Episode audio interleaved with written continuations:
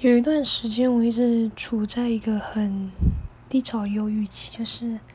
反正那时候就很像行尸走肉一般，就是你不会对任何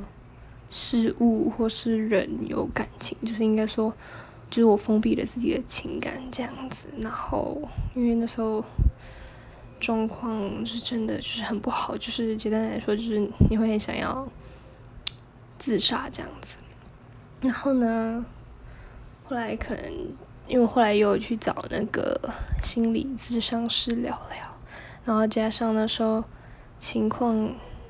就慢慢的比较好转一点。我觉得是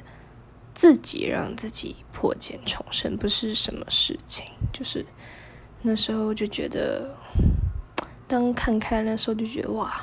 原来我是真的在活着。